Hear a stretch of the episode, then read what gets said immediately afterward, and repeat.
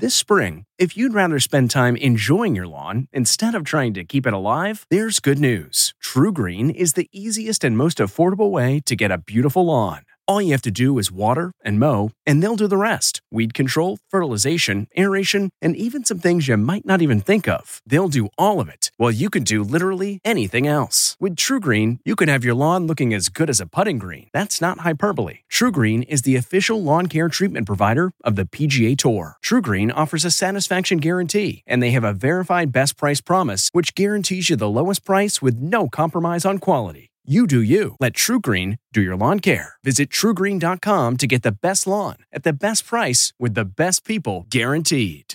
Okay, it's time to commit. 2024 is the year for prioritizing yourself. Begin your new smile journey with Byte, and you could start seeing results in just two to three weeks. Just order your at home impression kit today for only $14.95 at Byte.com.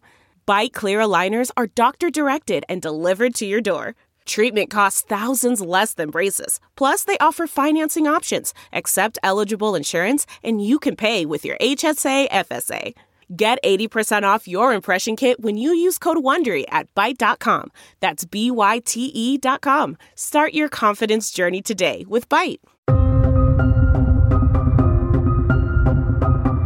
CBS presents America Changed Forever with CBS News correspondent Jeff Pegues. Welcome to another edition of America Changed Forever. And on this episode, we're going to drill down on who this special counsel is, as well as the challenges that the Attorney General faces with these ongoing cases that could potentially lead to charges against a former president of the United States. It's still hard to believe, just even saying that. But that's where we are right now. We're going to talk to one of the really thorough, really good reporters on the Justice Beat, Glenn Thrush, Justice Department correspondent for the New York Times. Glenn, thanks for your time. Thanks for having me. All right, so tell me what you know about this new special counsel, John Jack Smith. Well, the first thing is uh, this iconic photograph of him, bearded, wearing a, a purple robe uh, that prosecutors wear uh, at the War Crimes Commission in The Hague. So, to a certain extent, this this image has has really surpassed a lot of the uh, the more granular information about him. It, it has become kind of a, a uh, totemic on Twitter, particularly for folks on the left who see him as being this sort of steely-eyed prosecutor who's finally going uh, going to to bring former President Trump to account. Uh, in fact, he has had this very long career as a federal prosecutor, including a very long stint in New York City, in which he became very well known to a lot of the reporters who cover the courts in New York.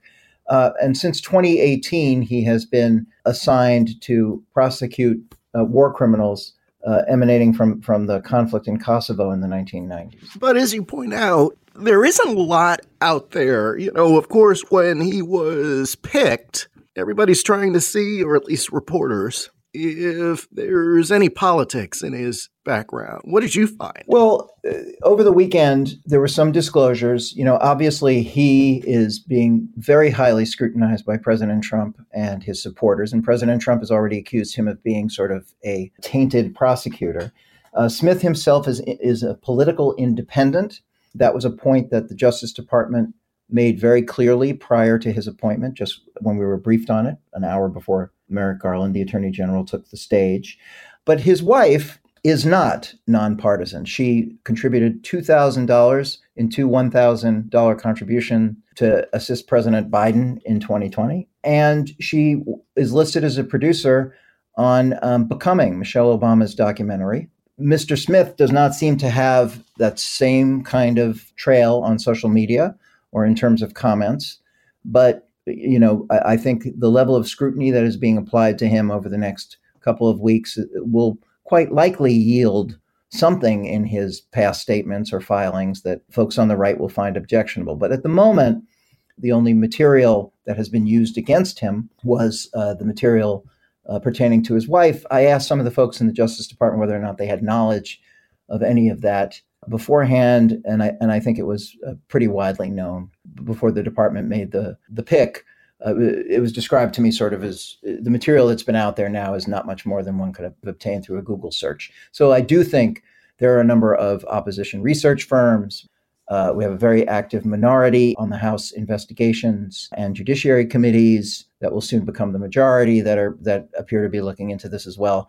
So whatever material that is out there on Mr. Smith is likely to become more voluminous over the next few weeks. Yeah, I, I think it's you know for our listeners, it's just the the nature of politics at this moment in history.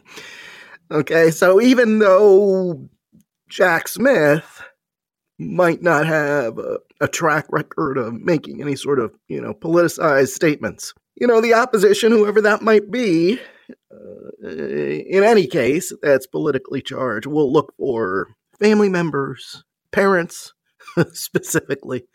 But Glenn, what do you think? Is it is it fair game for President Trump's supporters that you know this special counsel's wife clearly leans progressive? Well, I, I think it's a fine line, right? I think when you're looking, let's look at some comparable scrutiny of spouses.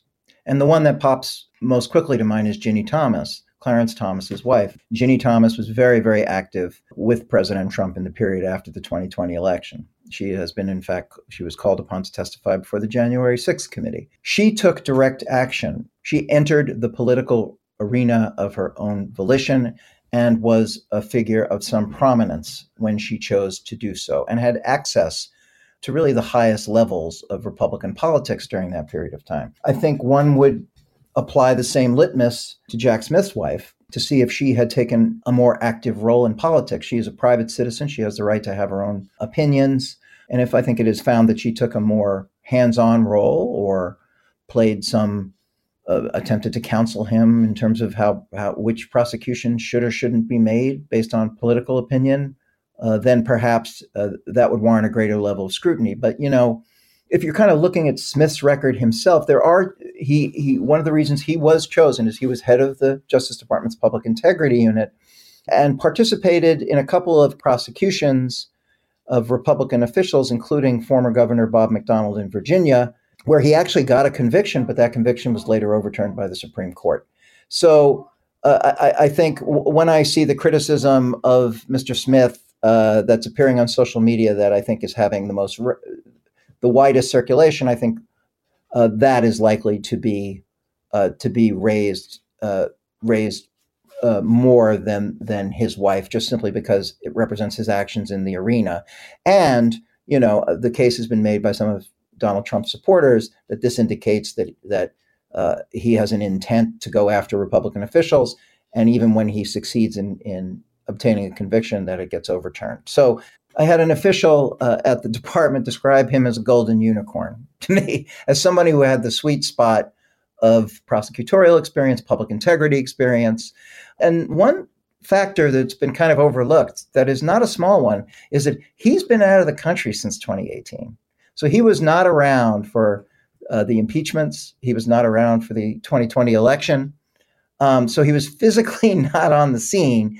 And that was, I think, viewed by the Justice Department as an asset. But, but I will tell you, having, having spoken to a bunch of Justice Department officials over the last couple of days, no one is under any illusion that this is going to provide Merrick Garland, the department, or even Smith with, with a lot of protection uh, as he goes about his job, he is going to come under a lot of attack, and people are going to be scrubbing his record and his family's records. Not to belabor this point, but you and I both have been around long enough to remember Ken Starr, may he rest in peace, who who uh, clearly had when he was picked to be special counsel in essentially what became all things Clinton, he was clearly a partisan Republican. He had that track record. So, in a sense, times have changed. At least with with this administration, they they found, as a source described to you, that golden unicorn, somebody who doesn't have much of a track record. He was out of the country at the same time.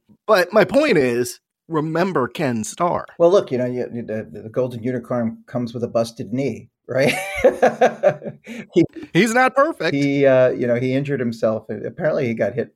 I think he got hit by a scooter as he was sort of on his bicycle. Um, yeah, no, I, I, think we're, you know, we are in an environment. And look, this is a microcosm of uh, Merrick Garland's entire approach as Attorney General, right? He is attempting um, to both project and embody a, a post or nonpartisan dispensation of justice, right? Uh, that doesn't protect him in this political environment, regardless of what his behavior is. He has been, we, you know, we have congressional committee. Uh, I was at a press conference up on the Hill a couple of weeks ago, in which the heads of the two main investigating committees on the House side are talking about the politicization of the Justice Department. Um, uh, without necessarily at the at this time pointing to any direct evidence of that. Um, Garland's view is uh, obviously quite different. Like he inherited a department under uh, former Attorney General Barr that was much more muscular in terms of its willingness to jump, jump into political issues.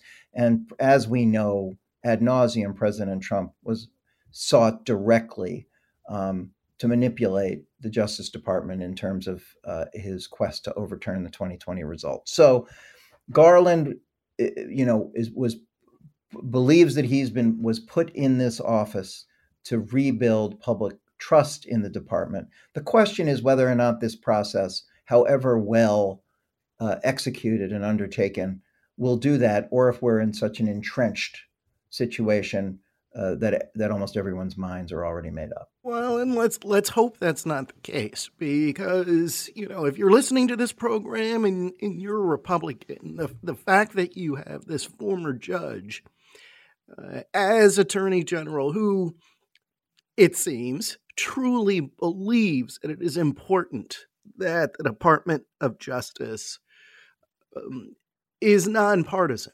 and there is you don't have the influence from the the executive branch. That helps all americans. Um, that is important. You know from having uh, from having covered this yourself look we we, we don't know um, and and you know part of what we're doing as reporters is attempting to find out as much as we can. But at the moment um, we don't have anything on the public record or in terms of reported material to indicate that Garland has been in communication with anybody who would be pol- politically manipulating him. And from from my limited experience in covering the department, um, uh, he appears to be uh, uh, honest in terms of his uh, desire to distance himself from a political process, and that is not only sort of based on his behavior over the past year and 18 months, it's based on his deportment as uh, as both a judge and as a prosecutor in the Justice Department before he became a judge. So, so the the paint, portraying Merrick Garland absent any new evidence to the contrary as being um, a political actor in this arena it, it is difficult to make. That doesn't is a difficult point to make. It doesn't mean people won't do it. Well, and, and, and I think if you look if you look at his actions, which of course I think actions speak louder than words, especially at this time in history when people throw around unsubstantiated claims all the time, every minute. You know, I think the, the fact that he appointed the special counsel and the way he discussed his rationale for appointing the special counsel. The fact is, the former president has declared that he's going to run for president. There is this. Uh, it, it looks like a matchup between Biden and, and Trump could happen once again. Therefore, I need to step out of this process. The way that he set up the rationale, it makes sense if you're Merrick Garland and you don't want people critical of whatever decision is made uh, and then pointing to politics. You want whatever happens to have credibility. Credibility. I can't even say the word anymore. Credibility.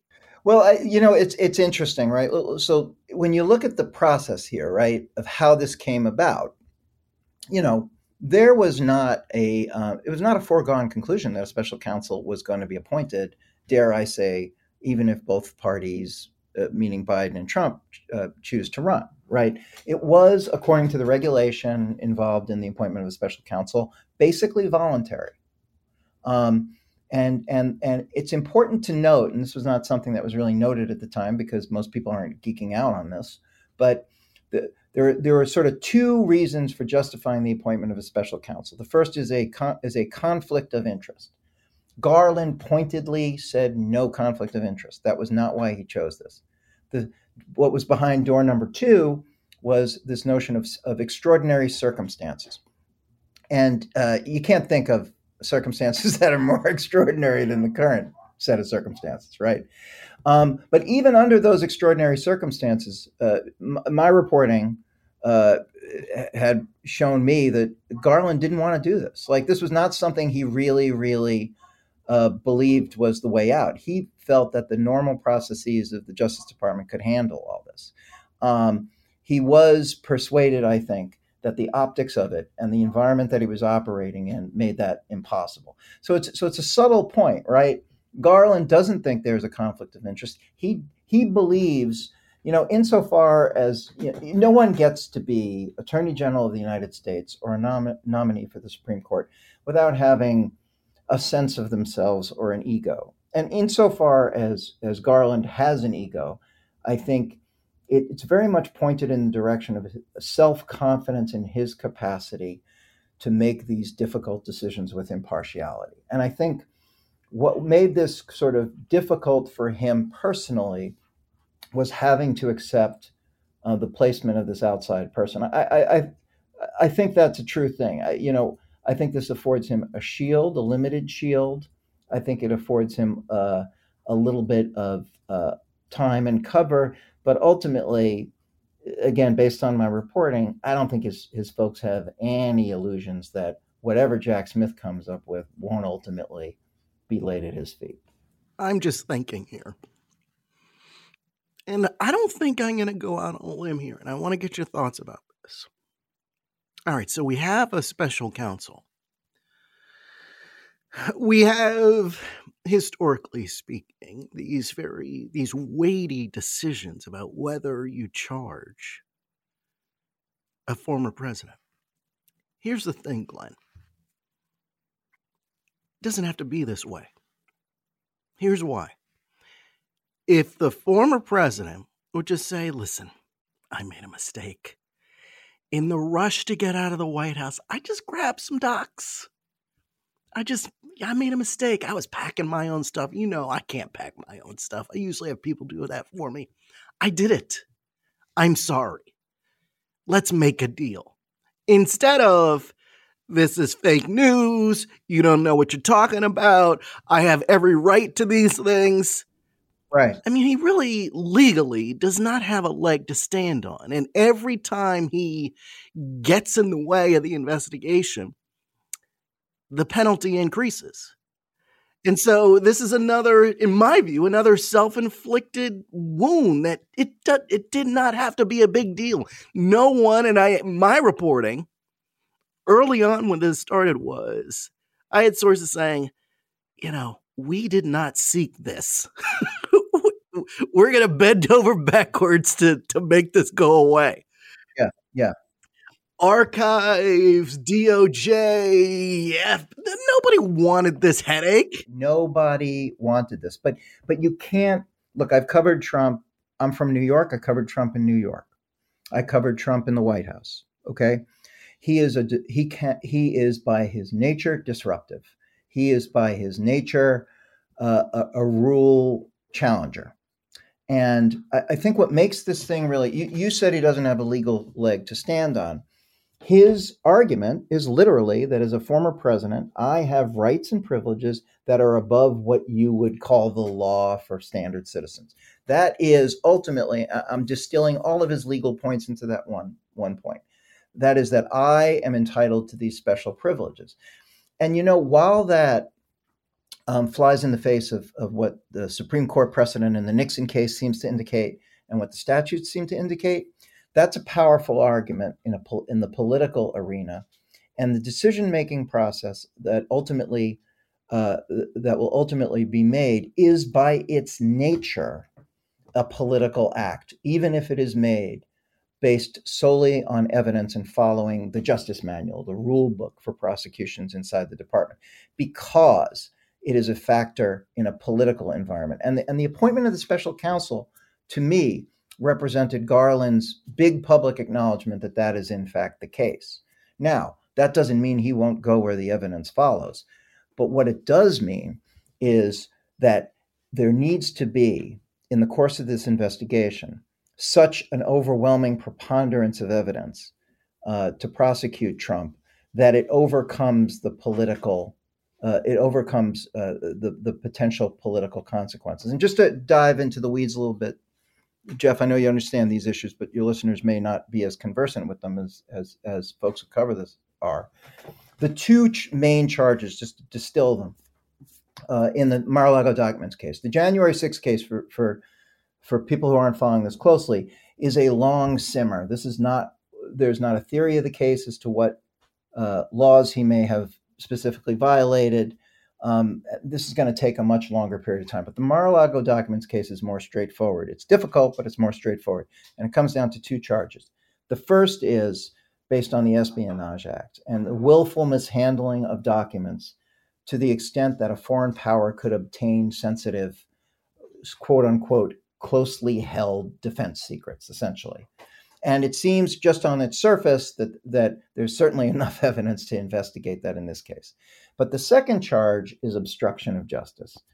Uh, and that stems from characterizations Trump and his lawyers made about turning over the documents. And that also seems very much on its face, again, to be a, li- a live case.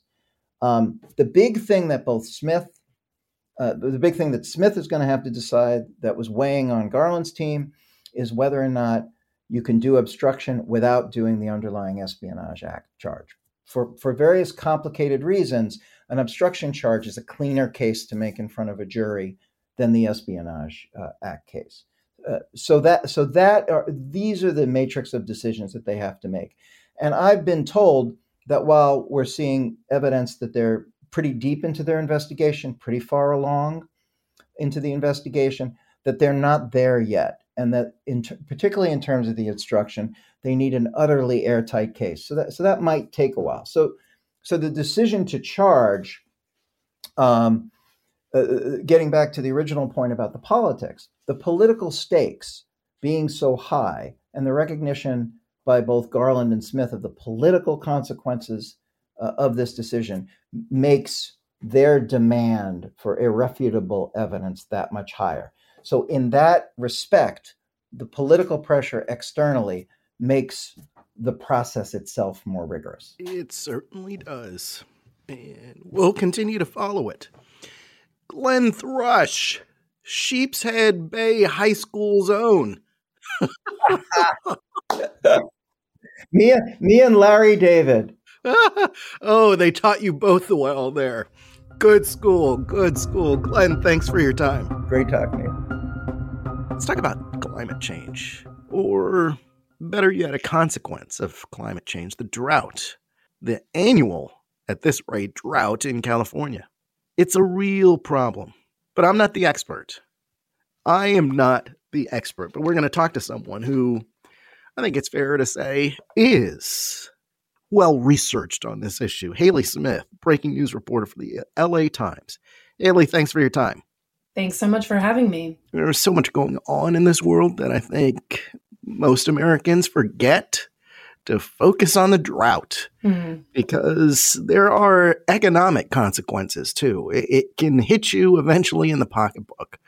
But just from an environmental standpoint, this is important stuff for especially for Californians which is now what experiencing its fourth consecutive year of drought. Uh, well, we we actually just experienced our driest ever three year period, and we are yes facing our fourth consecutive year of drought if current forecasts manifest. So pretty dry, and things are also getting warmer. Um, so climate change is, is certainly starting to take its toll on this state. I read somewhere in a new report that the state's irrigated farmland has dropped by uh, 752,000 acres, or nearly 10% from 2019 to 2020. What kind of ramifications does that have for farmers, for consumers? What kind of damage does that do?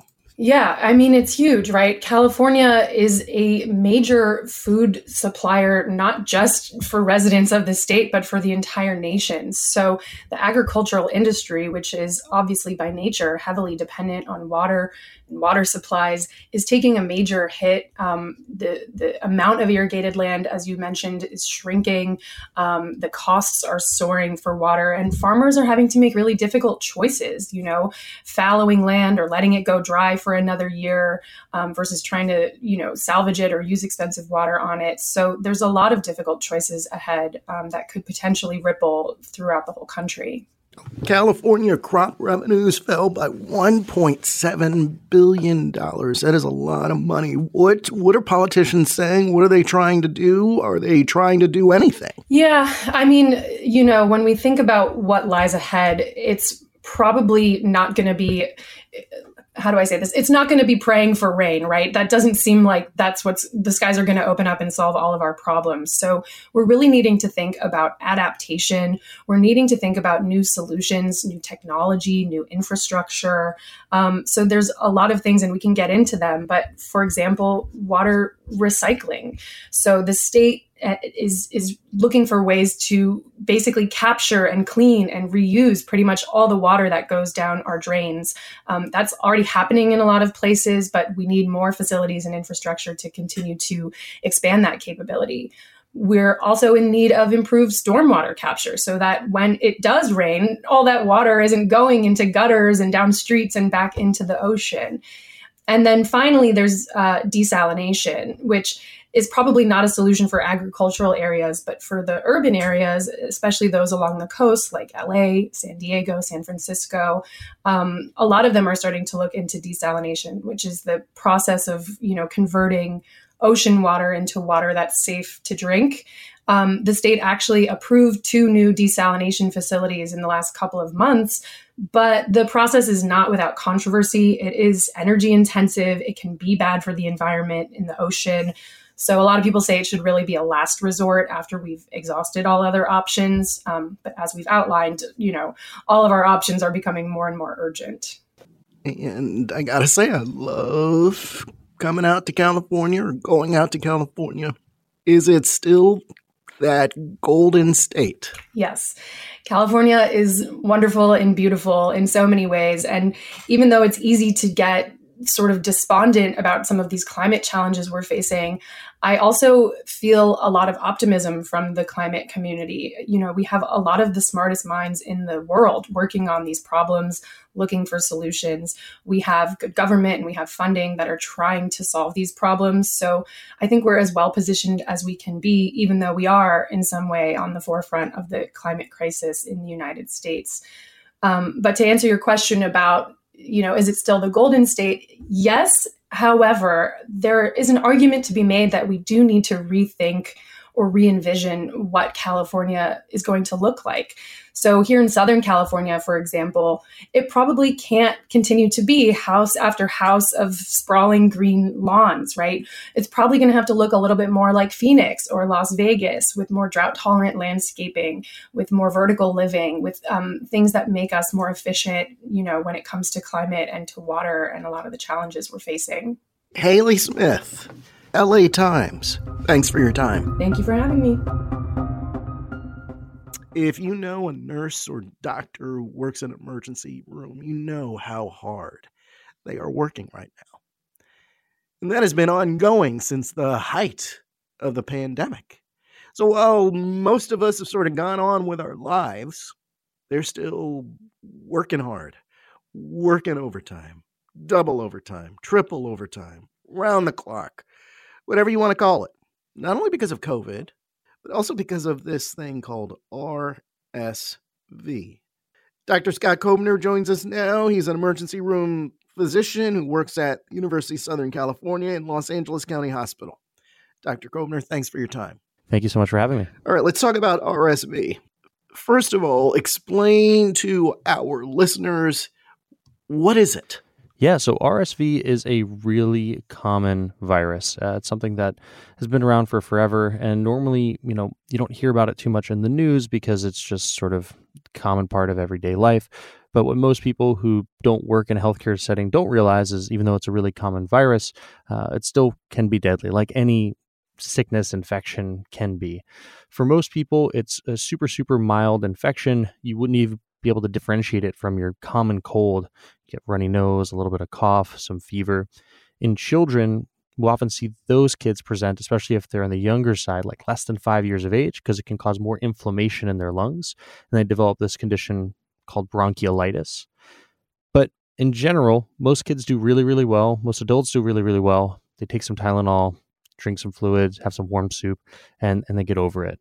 Um, but every year in the United States, on average, you know, especially in an adult population, people that are immunosuppressed, we see anywhere between 6,000 to 10,000 people die due to RSV infection or subsequent pneumonias.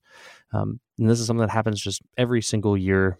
It's part of the typical cycle of seasonal illness. All right.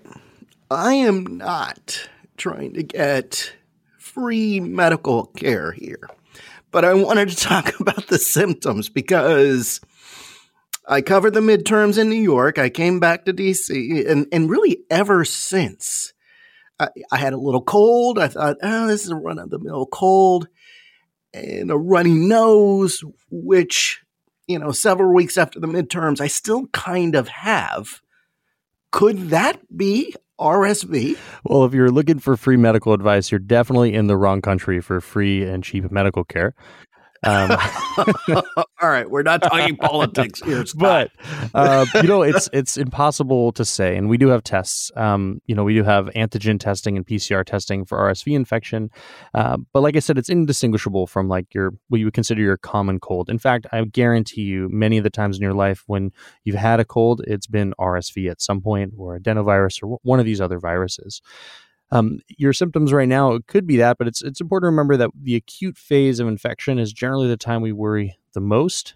Um, and like again, that worry is very very minimal for otherwise healthy people, otherwise healthy children. Just think of your common cold again. But you could get a little bit of cough, runny nose, fevers, and it's totally normal for a cough to linger for up to two to three weeks after you've even improved from an upper respiratory illness. So, this little cough that you've got going on certainly could be the result of that infection. It doesn't mean that you're infectious right now, just means that your body's still recovering from that damage that was done to the lining of your airways, your nose, throat, and that you still got some blow in your nose to do to clear out that gunk in your sinuses. You kind of make me feel like I was in the examination room right right then and there. I mean that uh, yeah, that was good. And I didn't have to step on the scale, which for me is the worst part of going in for a physical. And I always tell them, don't tell me how much I weigh. And they still do it. Just ruins my week. No, my month. But anyway. Well, the, the secret is is you got to take the blood pressure before you tell them the weight. Oh, you know, so you don't get that elevated reading. um, at this stage of my life, I get a lot of bad news when I go to the doctor. But anyway, enough about me. I want to talk about what's happening in hospitals because that's really important. In fact, when I go home, I have I live in a condo building and I have some neighbors who work in hospitals. And even though most Americans think, oh, the pandemic is over, for them it's it doesn't seem to be because they wear the mask.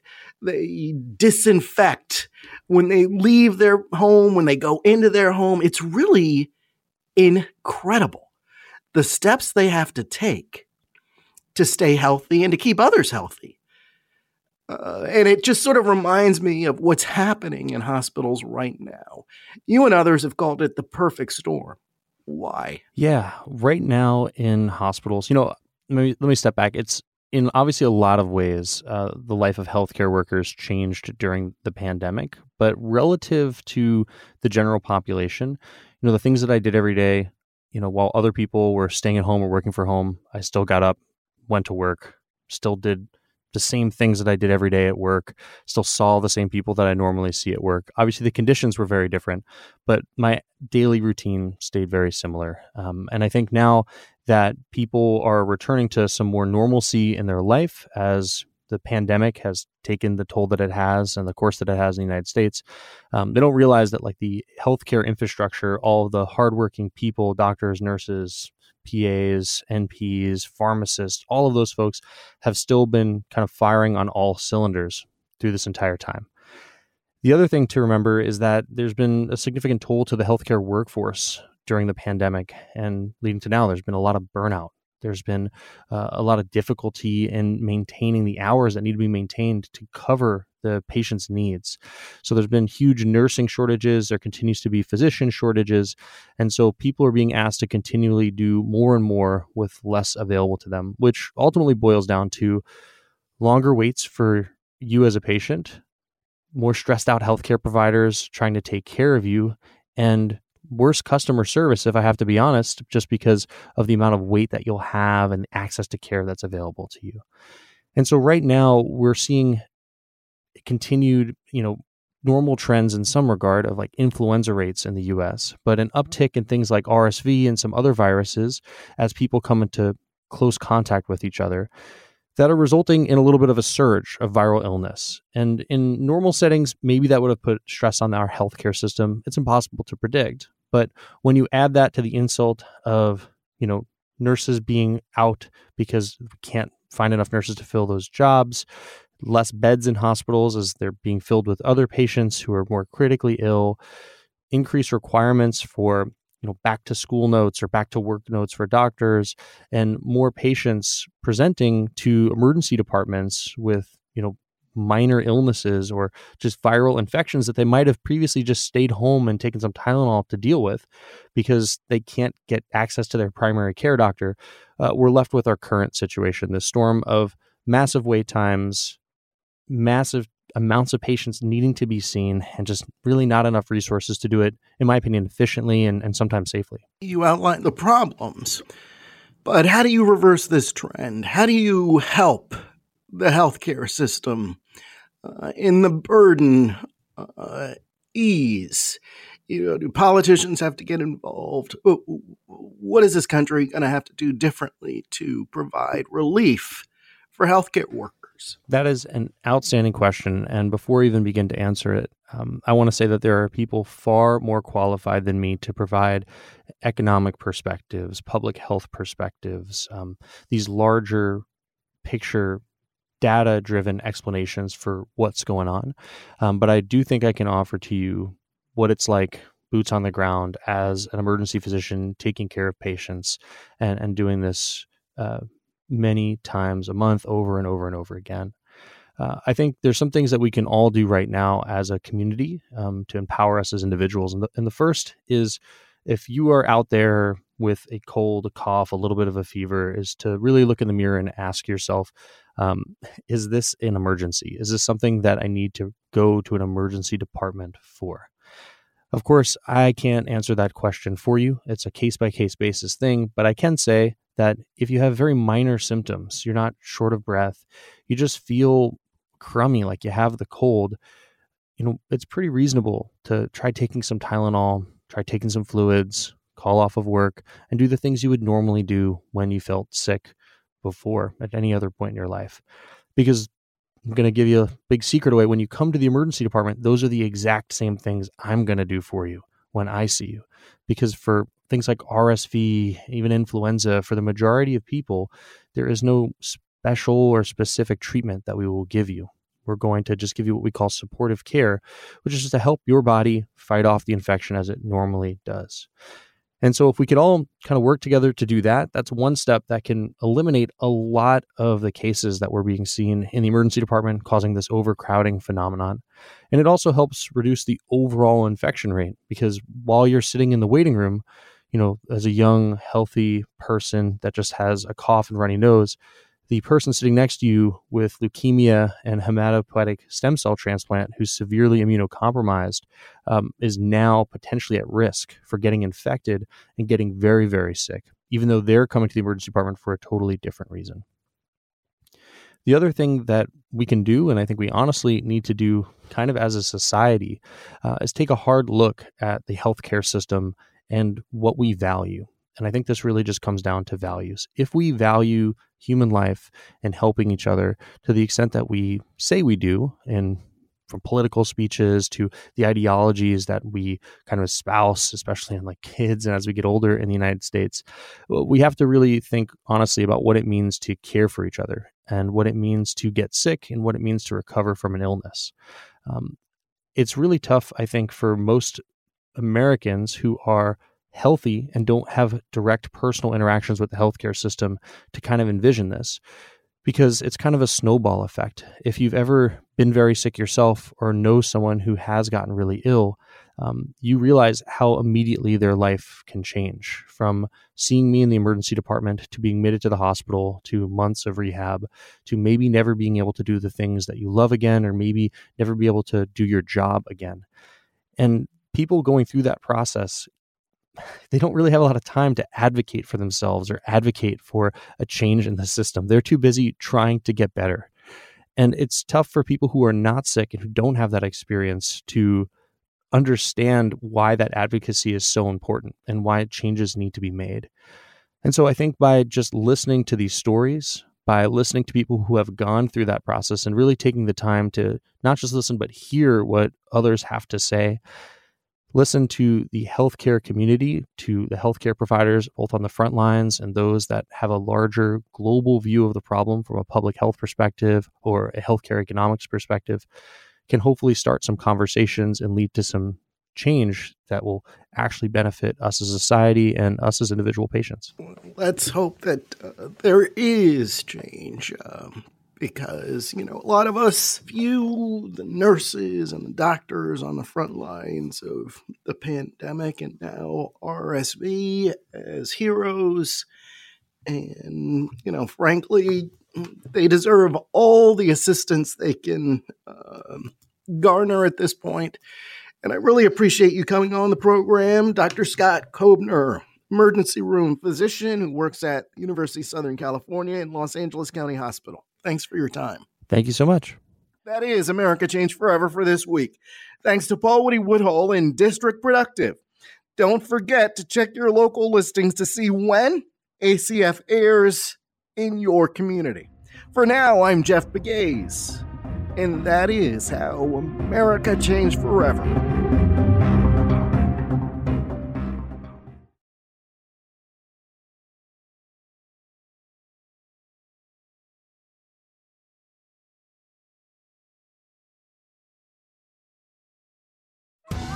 Are you ready for an all new season of Survivor? You better be because Survivor 46 is here and it's 90 minutes of twists and turns you don't want to miss.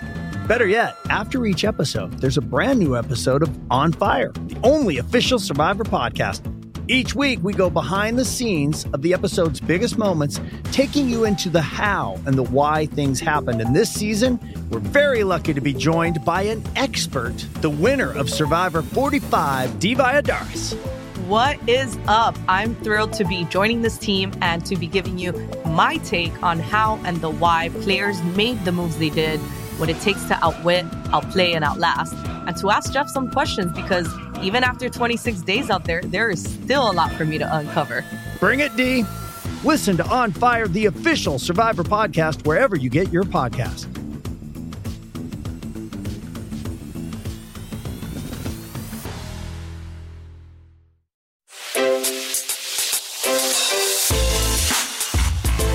Hi, this is Jill Schlesinger, CBS News business analyst, certified financial planner, and host of the Money Watch podcast.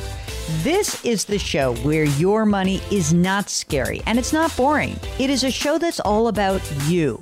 It's your questions that make it possible for me to provide unconventional and entertaining insights on your money and maybe more importantly, on your life. I'm going to be your financial coach, someone who brings common sense and an insider's perspective on how to manage your money and your emotions. And I promise we are going to have a little bit of fun along the way. Have a question from retirement to career changes to college funding? Just send us an email at askjill at jillonmoney.com. Follow Money Watch wherever you get your podcasts. You can listen ad-free on the Amazon Music or Wondery app.